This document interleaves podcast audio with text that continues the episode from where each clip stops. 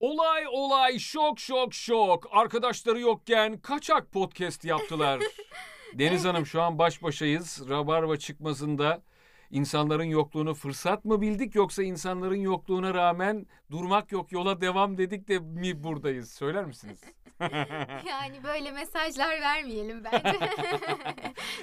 Kaderin bir cilvesi olarak iki başımıza huzurlarınızdayız efendim. Dedik ki istikrar çok önemli, disiplin çok önemli, sektirmeyelim dedik. O yüzden sektirmeden evet. burada huzurlarınızdayız efendim, kulaklarınızdayız efendim. Yani madem ki her hafta belli bir kitlemiz var, dinleyici kitlemiz var. Onları da meraklandırmayalım, bekletmeyelim dedik. Bu adamlar hasta değil, yasta değil. Bu Yani- adamlar pasta kesti, e, partiden dönemediler. Erken dönenlerle de biz böyle. Suçluluk duygusu var mı şu an? Mesela suçluluk yani aslında suçlu değilsindir. Yani kötü bir şey yapmıyorsundur ama ya arkadaşlar da yok biz de şimdi buradayız falan filan. Burada böyle bir mesela bir ay ayıp mı ediyoruz falan gibi. Hayatta böyle şeylerle karşılaştığımız oluyor mu? Evet, ben sıkça düşünürüm bunu. Bu- Yani onların hakkına mı girdik acaba? Onlar da katılmak istiyorlardı da çok hani e, işleri işleri olduğunu biliyorum bazı arkadaşlarımın çünkü. Genelde düşünürüm özellikle akşamları. Hani o kafamızı yastığa koymadan önce düşündüklerimiz. Uykudan önce günüm nasıl geçti ben neler yaptım diye Neler vicdan yaptım? muhasebesi yapmak herhalde o da bir alışkanlık biçimi gibi yani. Hani kalkınca ben dişlerimi fırçalarım. Bu nasıl bir alışkanlıksa sanki yastığa başımı koyunca uyumadan önce de ben neler yaptım diye şöyle bir vicdan muhasebesi yaparım da herhalde bir alışkanlık, bir karakter meselesi galiba. Herhalde. Ben yaparım yani. Ben düşünürüm. Bilmiyorum siz düşünür müsünüz?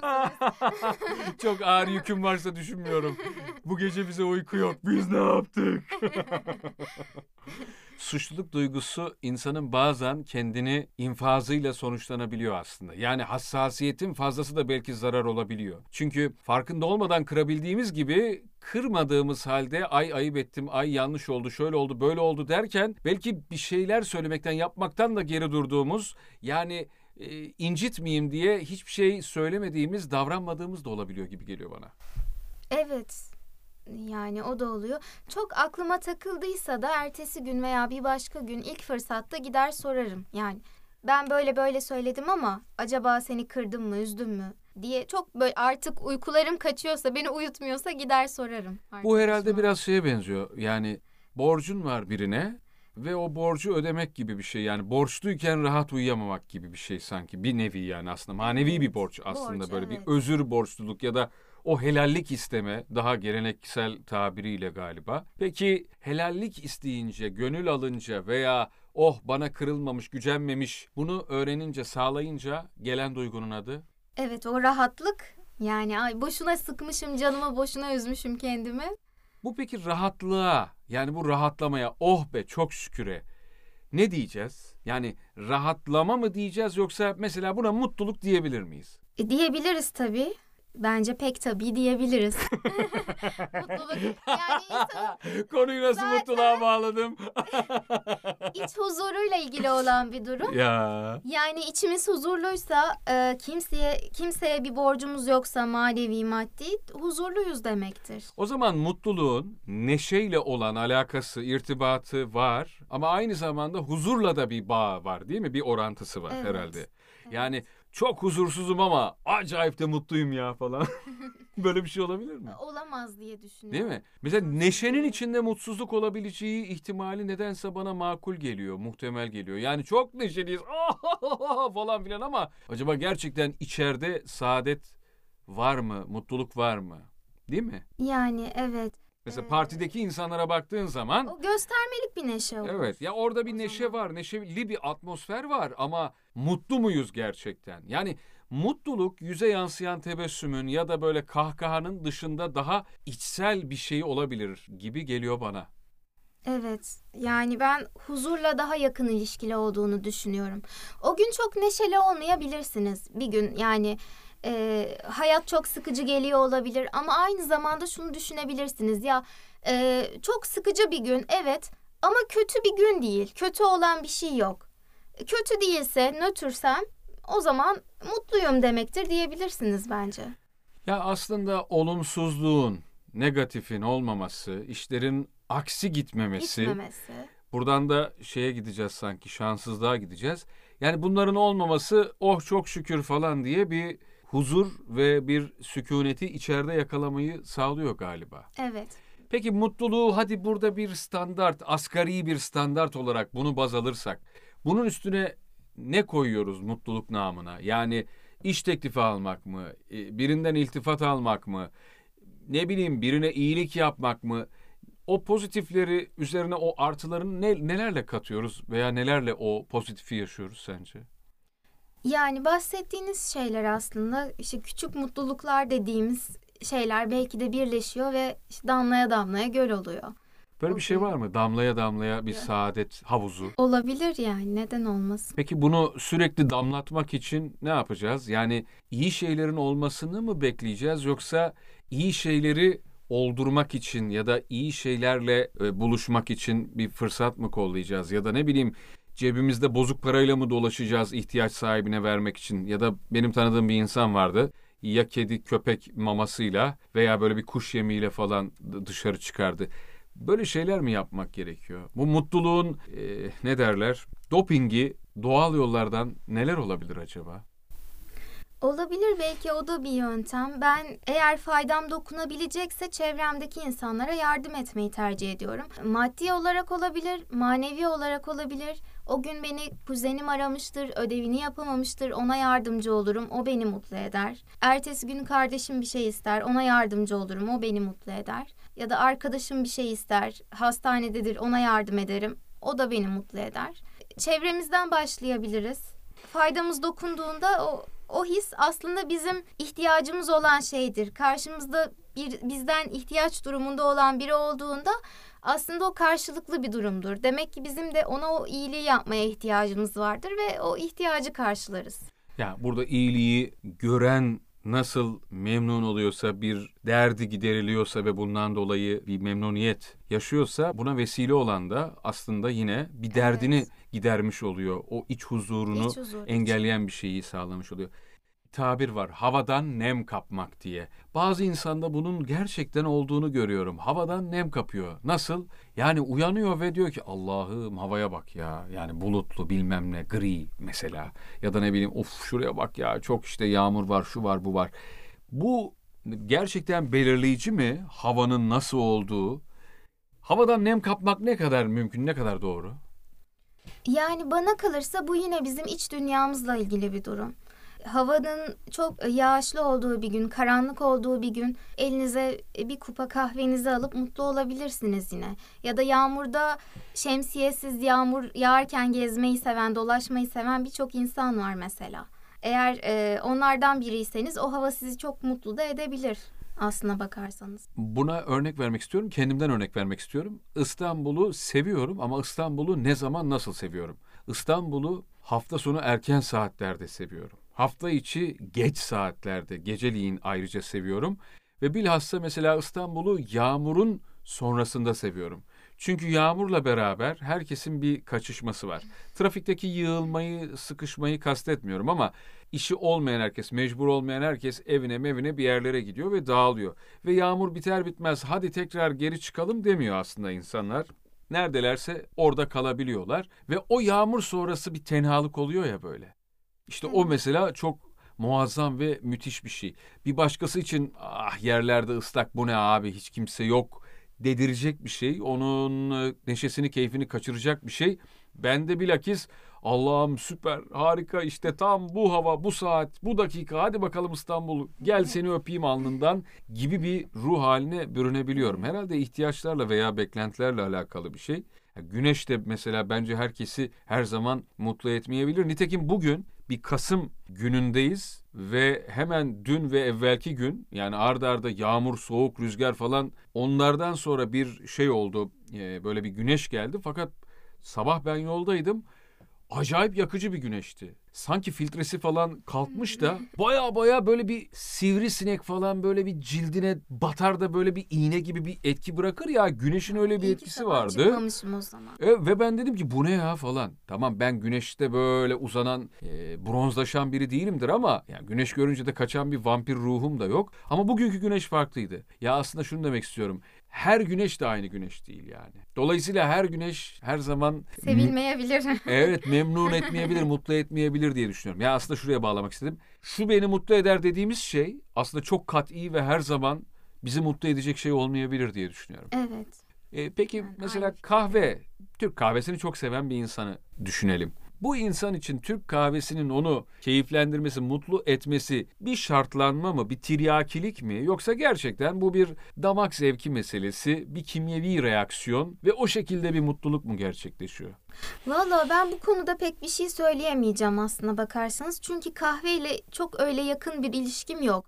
Ben kahveyi sadece e, sohbet or- ortamı olduğu için severim. Hafta sonları teyzemlerle kahve içeriz mesela.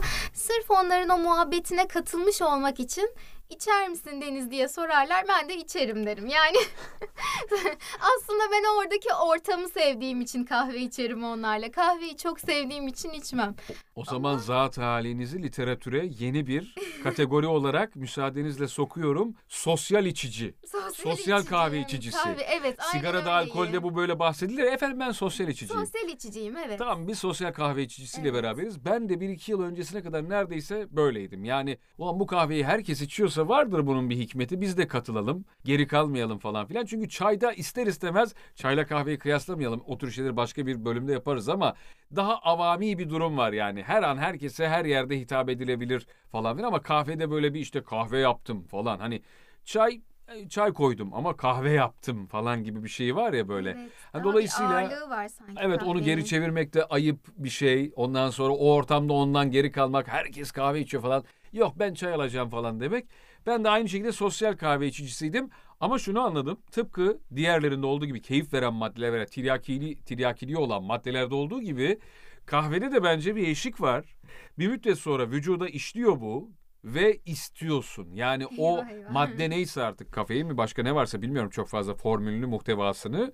Onu istiyorsun bence. Yani tiryakilikle alakalı bir taraf var. Çünkü tarihe baktığın zaman da kahveye yapılan muameleler bugünden baktığında oha çok saçma dedirecek cinsten. Ama belli ki acayip bir tiryakilik yönü de olmuş geçmişte. Tıpkı bugün si- sigara içmeden, güne başlayamayan, yemekten sonra yakmadan duramayan, her neyse yanında paket taşımazsa gerçekten hafakanlar basan insanlar olduğu gibi ya da ne bileyim işte e, diğer türlü alkolü de aynı şekilde düzenli almayınca rahat edemeyen insanlar olduğu gibi burada da bir tiryakilik eşiği olduğunu düşünüyorum. Mesela bu da enteresan bir şey.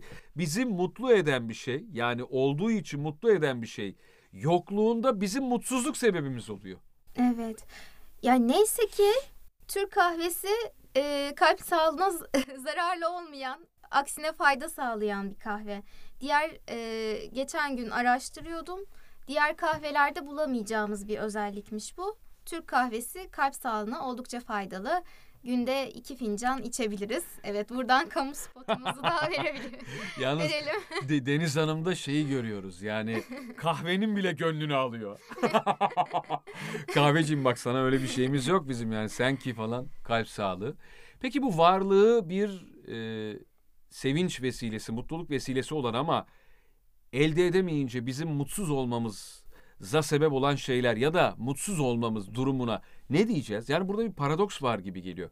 Yani şunu demek istiyorum. Mutluluk halini bir şeylere sahip olmak, bir şeylere nail olmak, bir şeylere e, bir şeylerle böyle nasiplenmek gibi değerlendirecek miyiz yoksa kendiliğimizde, yalınlığımızda, sadeliğimizde bugün mutluyum çünkü güneş açtı, bugün mutluyum çünkü kahve içtim, bugün mutluyum çünkü şu oldu. Ların dışında bir mutluluk tanımı var mı? Var aslında az önce söylediğim şeye e, çıkıyor yine. Eğer o gün kötü bir şey olmadıysa nötürsem ben o günü de mutlu sayarım. E Çünkü aksi takdirde ya kötü bir şey olsaydı sıkıcı olması kötü olmasından iyidir o günün. Yani Mutluluk kafada başlıyor mu, bitiyor mu? Yoksa hem başlıyor hem bitiyor hem mu? başlıyor hem bitiyor herhalde. Kafada başlayıp bitiyor diye düşünüyorum.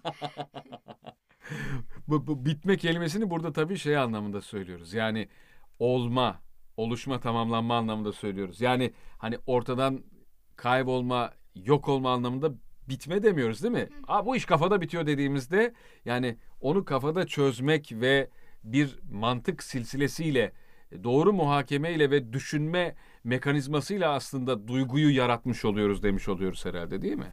Herhalde. E, bir insanın bize karşı duyduğu şeyin, bu bir nefret de olabilir, bu bir e, kızgınlık veya başka bir şey de olabilir.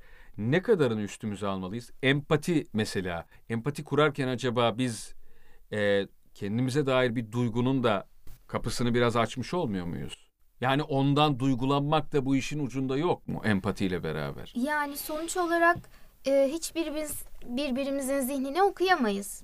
O yüzden dediğiniz gibi siz e, beyninizdeki şemalarla aslında yine empatiyi de kuruyorsunuz kendinize göre. Hani derler ya ben onu da kendim gibi sandım. Hı hı. Onun gibi yani yine aslında kendinizi düşünerek empati kurarken de kendinizi düşünüyorsunuz. Peki biz bu manada münasebetler, bağlar, ilişkiler, e, diyaloglar, tanışıklıklar bunları düşündüğümüzde nasıl e, ilişkilerde, bağlarda kan olur, gönül olur, iş olur, arkadaşlık olur. Nasıl e, ilişkilerde biz mutlu olabiliyoruz acaba? Ee, sanıyorum işte yine yine empati yapıyoruz. Tabii ki yine kendi düşüncelerimizle yapıyoruz ama mümkün olduğu kadar anlayış göstererek karşı tarafa. Yani bu şekilde uyumlanarak, uyum sağlayarak başarılı olabiliyoruz. Başka şekilde yani bir konuda uzlaşamadığım yani en azından bir yüzde yüz olmasa bile yüzde seksenlik e, kadarında yüzde seksen kadar bir oranda uyum sağlamış olmak gerekiyor. Uyum sağlayamadığınızda zaten e, başarı olmuyor. Burada yüzde sekseni lafın gelişi mi söyledin yoksa gerçekten yüzde seksen gibi büyük bir pay gerekiyor Şimdi mu? ben böyle büyük de bir söz ya etmiş oldum ama bunun bir hani araştırmasını yapmadım. Bu benim kendi fikrim sadece. Yüzde seksen. Belki yüzde yetmiş beş de yeterlidir. Bu peki hemfikir olmak mı yoksa prensiplerde anlaşıp ne bileyim sözünde durmak mı ya da bazı hassasiyet, etik, nezaket gibi değerler, bazı kalıpları benimsemiş olmak mı ortak olarak? O yüzde seksen nelerden oluşuyor daha çok? Ee, herhalde kişinin kendi ilkeleri, karşısındaki insan, insanın ilkeleri, bahsettiğiniz gibi o hassasiyete sahip mi? Ee, hani aynı dili konuşmak dedikleri olay. Ne kadar aynı dili konuşuyoruz? Nasıl bir insandır? Merhametli midir, vicdanlı mıdır? Ee, gerçekten sevgi onun için nasıl, sevgi dili nasıldır? Herhalde bunları bilmek gerekiyor, Peki anlamak gerekiyor. sevgi dilinin uyuşması, uyuşmaması mutluluğa bazen vesile olabilecek bir şeyin mutsuzluğa sebep olmasına yol açabilir mi? Böyle bir şey mümkün mü? Yani mesela annenin sevgi dilinden bahsedelim. Çocuğuna bir şeyler yedirmek üzerine gibi diyelim. Yani beslemek üzerine bir sevgi dili var diyelim. Yani şefkatini, sevgisini böyle gösteriyor ama çocuk mesela bundan hoşnut değil. Yani çocuk bundan aslında hoşlanmıyor. Bilakis bu onda belki bir travmaya kadar e, hoşlanmama durumuna yol açmış. Şimdi biz burada aslında hani ayı yavrusunu severek boğarmış, severken boğarmış gibi bir laf var ya. Bazen de birini mutlu etmek isterken ya da biri bizi mutlu etmek isterken ilgisiyle, bunu gösterme biçimiyle veya ne bileyim sahiplenme yöntemiyle falan aslında mutsuzluğa yol açabiliyor olabilir mi? Olabilir tabii. Yani e, bu karşıdaki kişinin üstünde büyük bir baskı ve e, yani bunun bir karşılığı olmalı hissi de yaratabilir. O karşılığı veremeyeceği için rahatsızlık da duyabilir. Olabilir bence.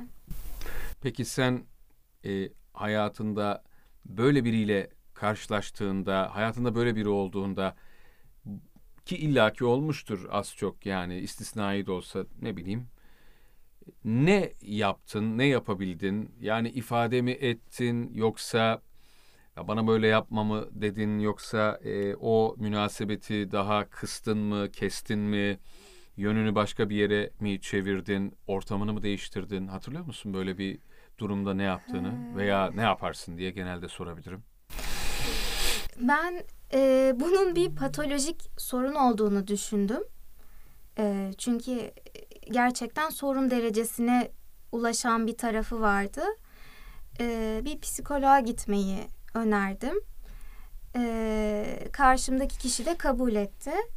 Fakat hiçbir zaman gitmedi ya da gitmedik.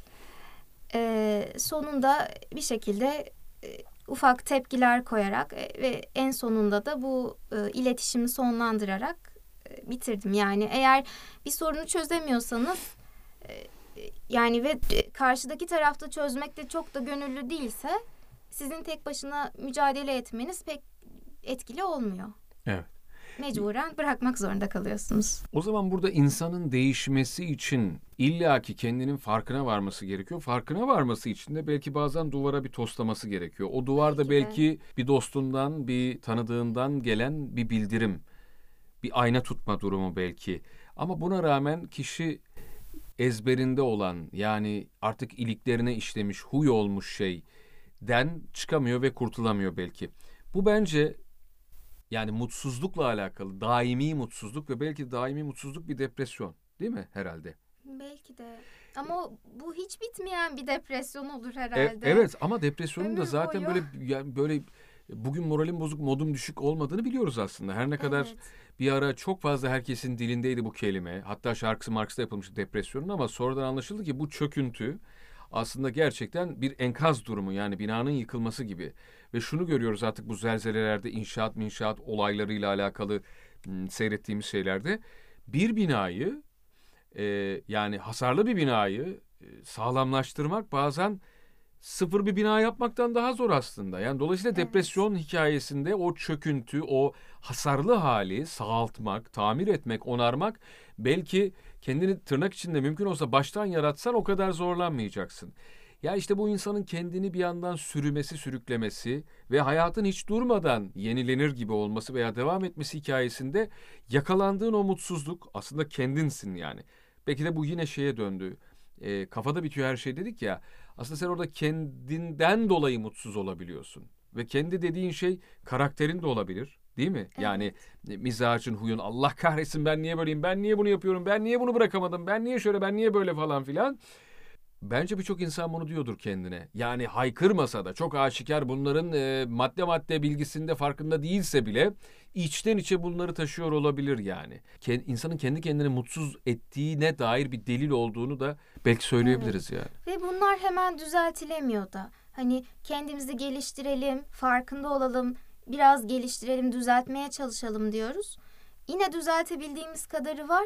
Ben mesela e, bazen her şeyi biraz fazla e, düşündüğümü, belki de yanlış anladığımı düşünüyorum. Bir arkadaşım bir şey dediğinde bunun farkındalığını edindiğimde şunu söylüyorum. Hayır Deniz, o onu söylemek istemedi. Bunu sen böyle düşünüyorsun. Şu an bu senaryoyu kafanda yazdın. Evet. Bir sürü ihtimal var. Her şey olabilir. bir şekilde orada kendimi teskin etmeye, teselli etmeye çalışıyorum. Ama bunun farkında olmasam o düşünceler benim kafamda dönüp duracak. Aslında çok güzel iki kelime geçti. Yani bunlar herhalde unutulmaması gereken işler. Teskin ve teselli. E, çünkü teskin etmediğin zaman yani sakinlikten geliyor zaten. Evham, panik, endişe, vesvese diğer şeyler devreye giriyor ve ondan sonra zaten sükunetini, itidalini, aklı selimini, muhakemeni, muvazeneni yitirmeye başlıyorsun. Hem davranırken hem de e, kendi kendine bir şeyler düşünürken. Evet. Yani o kurmalar aşırı kurgusal oluyor ve e, biraz fazla kurmaca bir hal alıyor. Yapmayacağımız şeyleri yap- yapar duruma geliyoruz. Söylemek istemediğimiz şeyleri söylüyoruz. Yani e, belki de hiç düşündüğümüz gibi değil olay bambaşka. Ama e, yani bilmiyorum insanların yaratılışında mı var bu yoksa kadınların yaratılışında mı var bilemiyorum. Bir dakika kadınları niye şu an söylüyorsun? Yani yani İyi ki ben demedim bunu. şöyle. Ben desem kadın düşmanı olurdum. evet iyi ki, iyi ki siz söylemediniz. Şöyle hani kendi e, kadın arkadaşlarımdan da yola çıkarak hani e, düşündüm. Erkek arkadaşlarımı da düşünüyorum çünkü kadın arkadaşlarımı da düşünüyorum. Biz biraz daha kurgusal şeyler üretmeye daha e, meyilli oluyoruz. Hayal gücünüz mü yüksek devirli bir Olabilir. motor? Bu anlamda çok yaratıcıyız belki de. Hmm. Yani olmayanı var saymak, Evet. sanmak noktasında mı? Olumsuz olanı önce düşünmek. Ha. Bir de Bu kendini emniyete almakla mı alakalı acaba? Olabilir. Yani- Belki de bir çeşit güvenlik ihtiyacı olabilir. Tatsız bir sürprizle karşılaşmak is- karşılaşmamak istemekle alakalı belki. Belki de. Ben hiç böyle bir şey sormayacaktım. Aklımın ucundan bile geçmiyordu ama sen bu kadınları zikredince artık bunu sormak Ama bana farz Hiç değilse de farz değilse de bana caiz oldu şu an ve soruyorum. Genelleyecek olsak yani tamamen tahmini ve tamamen afaki konuşuyoruz. Erkekler mi daha mutsuz, kadınlar mı daha mutsuz sence? Vallahi bunu bilemedim. Yani Yok bunun bir cevabı yok yoktur belki de sadece hani buna bir cevap verilecek olsa sen de A ve B şıkkını işaretleyecek olsan C şıkkı hiçbiri diye bir şık olmasa neyi işaretlerdin? ama çok zor bir soru. Acaba kim daha mutsuz? yani bilemiyorum. Bir de şöyle sorayım. Erkekler mi kadınları daha çok mutsuz ediyor, kadınlar mı erkekleri daha çok mutsuz ediyor sence? Erkekler kadınları daha çok mutsuz ediyor. işte pozitif ayrımcılık Evet, sevgili evet. dinleyenler. ben evet. Hem cinslerini düşündü, vurdu Evet. gol oldu. Evet. İnanılır gibi değil. Mutluluk Biz zor belki mu? de erkeklerden çok fazla şey bekliyoruz. Belki de. Beklentilerimiz çok fazla. Yani e, bizler kadar duygusal olmalarını bekliyoruz. Her şeyi bizden önce düşünmelerini bekliyoruz. Her şeyi bekliyoruz. Yani bilemedim. Ama erkeklerde bunu anlayacak veya aynı şekilde hissedecek, davranacak donanım yok galiba değil mi? Yani e, çoğunluğunda yok. Hı hı.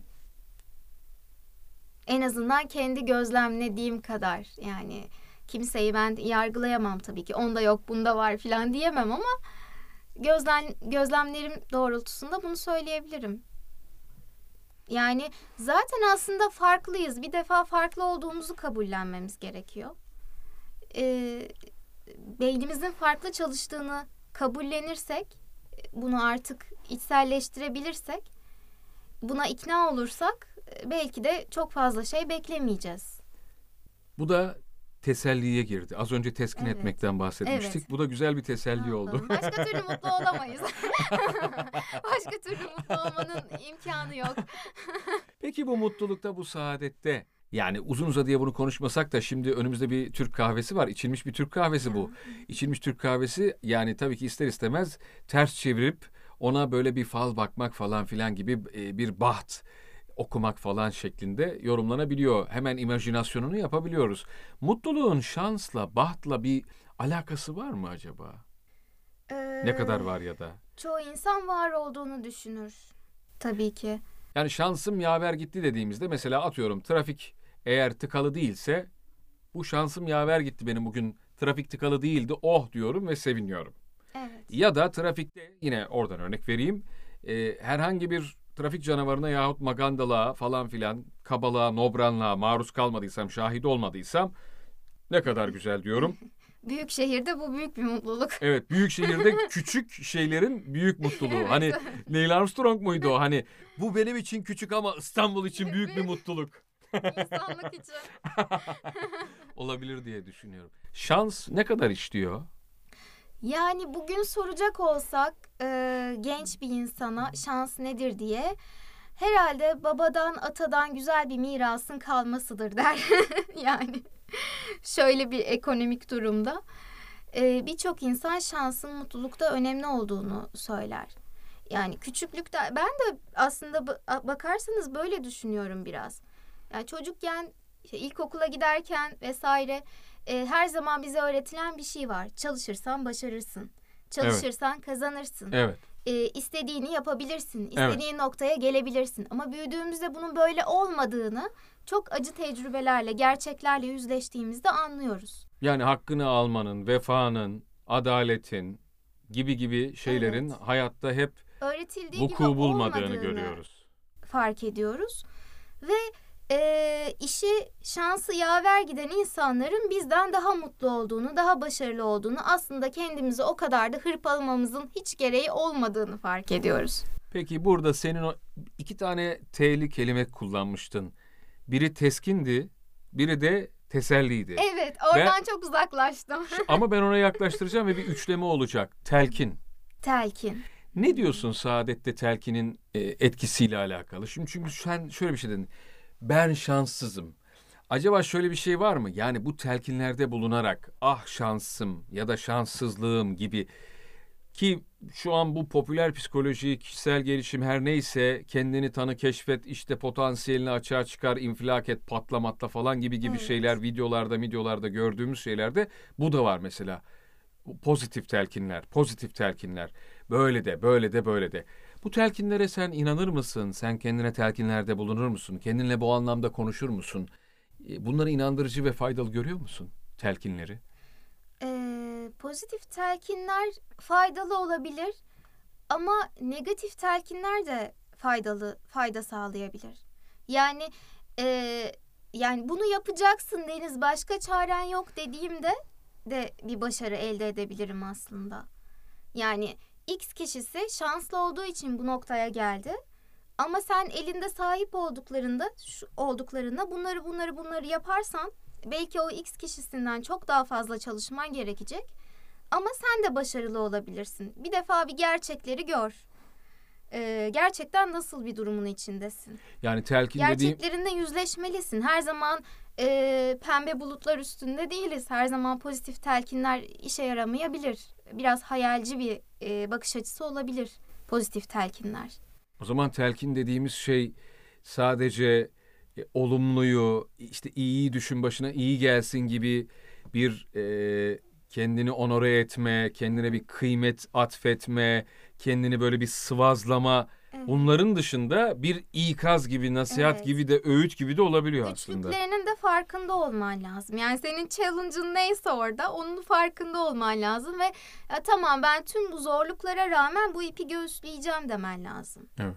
Ama onun yanında da tabii ki e, değerli olduğunu hatırlaman, güçlü yanlarını hatırlaman, kendinin farkında olman da önemli. Pozitif telkinlerde destekleyici olur o zaman. Ama e, zayıflıklarımızın da aynı zamanda farkında olmamız gerekiyor. Yani zayıflıklarımı ben hiç görmeyeyim, sadece işte güçlü yanlarıma odaklanayım. O işlemiyor. O sistem hiçbir zaman işlemedi bende. Sohbetin başında iyilik etmenin e, mutlu olmaya giden bir yol olduğunu söylemiştik ya. Bu telkin hikayesine bunu bağlamak istiyorum. Acaba telkinde bulunmak, kendine telkinde bulunmak bir de bir başkasına bir telkinde bulunmak. E, bunların karşılaştırmasını yapacak olursak yani birbirimize e, iyi şeyleri telkin etmek aslında bu manada motive edici, bu manada morallendirici, yüreklendirici, teskin edici, teselli edici bir unsur sayılabilir mi? Dostluklarımızda ve sosyal yaşantımızda bu telkinler var mı sence yeterince? Nedense bana bunlar çok eksik kalıyor gibi geldi bir düşününce. Yani birbirimize kıymet verdiğimizin belki de göstergelerinden, ipuçlarından, delillerinden biri de bu güzel ve faydalı, hayırlı telkinler diye düşünüyorum. Ne dersin? Tabii. Ben de e, onlara ihtiyacımız olduğunu da düşünüyorum. İnsan dediğimiz sosyal bir varlık. Tek başına ömrü boyunca hayatını sürdüremez. E, benim çok yakın, çok şanslıyım ki çocukluk arkadaşlarımla hala dostum ve birbirimize böyle telkinlerde bulunuruz. E, herhalde onlar olmasaydı nasıl bu hayatta güçlü kalırdım, varlığımı sürdürebilirdim bilmiyorum. Aslında o dostlar ve o dostların sözleri ve telkinleri belki baktığımız zaman yani bir damladan ibaret. Hani damlaya damlaya Evet. demiştin ya. Bak Evet. aslında güzel oldu. Her şey birbirine bağlandı kafamda. damlaya damlaya saadet olur, mutluluk olur, huzur olur hikayesinde belki de bu telkinler de dostların dostane sözleri, ikazları, her şeyleri de o damlalar, o katreler gibi oluyor galiba ve Yani bu e, sözünüzü mü böldüm? yok. Ee, Benim sözüm zaten hep bölüktür. Ha, Buyursunlar dinliyoruz aklıma efendim. gelmişken hemen söyleyeyim dedim. Yani bu zor zamanları katlanılır kılan dostluklar gerçekten çok değerli. Ee, tabii ki iyi zamanlarımızda da güzel günlerimizde de dostlarımız yanımızda olsun. Ama zor zamanlarımızda da gerçekten dostlarımıza çok ihtiyacımız var. Gerçekten o zor zorlukları katlanılır kılıyorlar. Yani bir dostumla oturup bir kahve içerken konuşmak, dertleşmek bile e, büyük bir nimet benim için. Öyleyse en büyük şans iyi insanla tanışık ve yakın irtibatlı olmak ve aynı zamanda en büyük hazine, servet de yine o insanlardan bazen selam, bazen fikir alabilmek, Evet. bazen onlarla o vakti, zamanı, zemini paylaşabilmek herhalde değil mi? Tabii. Bu büyük saadet galiba. Büyük bir Yani yaşlı da olsan, hasta da olsan, kış, yaz fark etmez değil mi? Bu herhalde Evet. herkesin iyi ki diyeceği, çok şükür diyeceği bir şey galiba. Evet öyle. Biz de bugün arkadaşlarımızdan mahrumduk Evet. ama yine de çok şükür iki başımıza, yalnız da kalabilirdik. o zaman mümkün olmazdı. İki başımıza bir rabarba çıkmazının çıkmazına girmeden. Bir bölümünü daha icra edebilmiş olduk. Şahane aktı. Kaç dakika oldu bilmiyorum ama güzel oldu yani. Böyle bir sanki bir ders gibi bir yarım saat bir 40 dakikası varmış gibi veya bilmiyorum kaç dakikaysa dakika önemli değil. Güzeldi, keyifliydi, çok Benim güzeldi. için de çok keyifliydi. Ama çok da keyifliydi demeyelim. Arkadaşlar ayıp olacak. Çok keyifli Tabii değildi ki be abi. çok buruk kaldı. Ya Haftaya- yani var ya. Ay geçmek bilmedi. Akın, Umut, Ömer, diğerleri neredesiniz abi? Sizsiz işte bak böyle oluyoruz falan diyelim de çok da ons- onsuz mutlu olmayalım. Evet. Bak bu da gerçekten sevgili için ve seni seven için büyük imtihan değil mi? Bensiz Mutluydun. Mutluydum. Hem de çok ha. Alacağın olsun. Dostlar mutluluk diliyoruz. Saadet huzur diliyoruz. Evet. Telkinler. E, Teskin. E, teskinler. Teselliler. Evet. Hoşçakalın. İyi günler, iyi akşamlar. Yine bekleriz.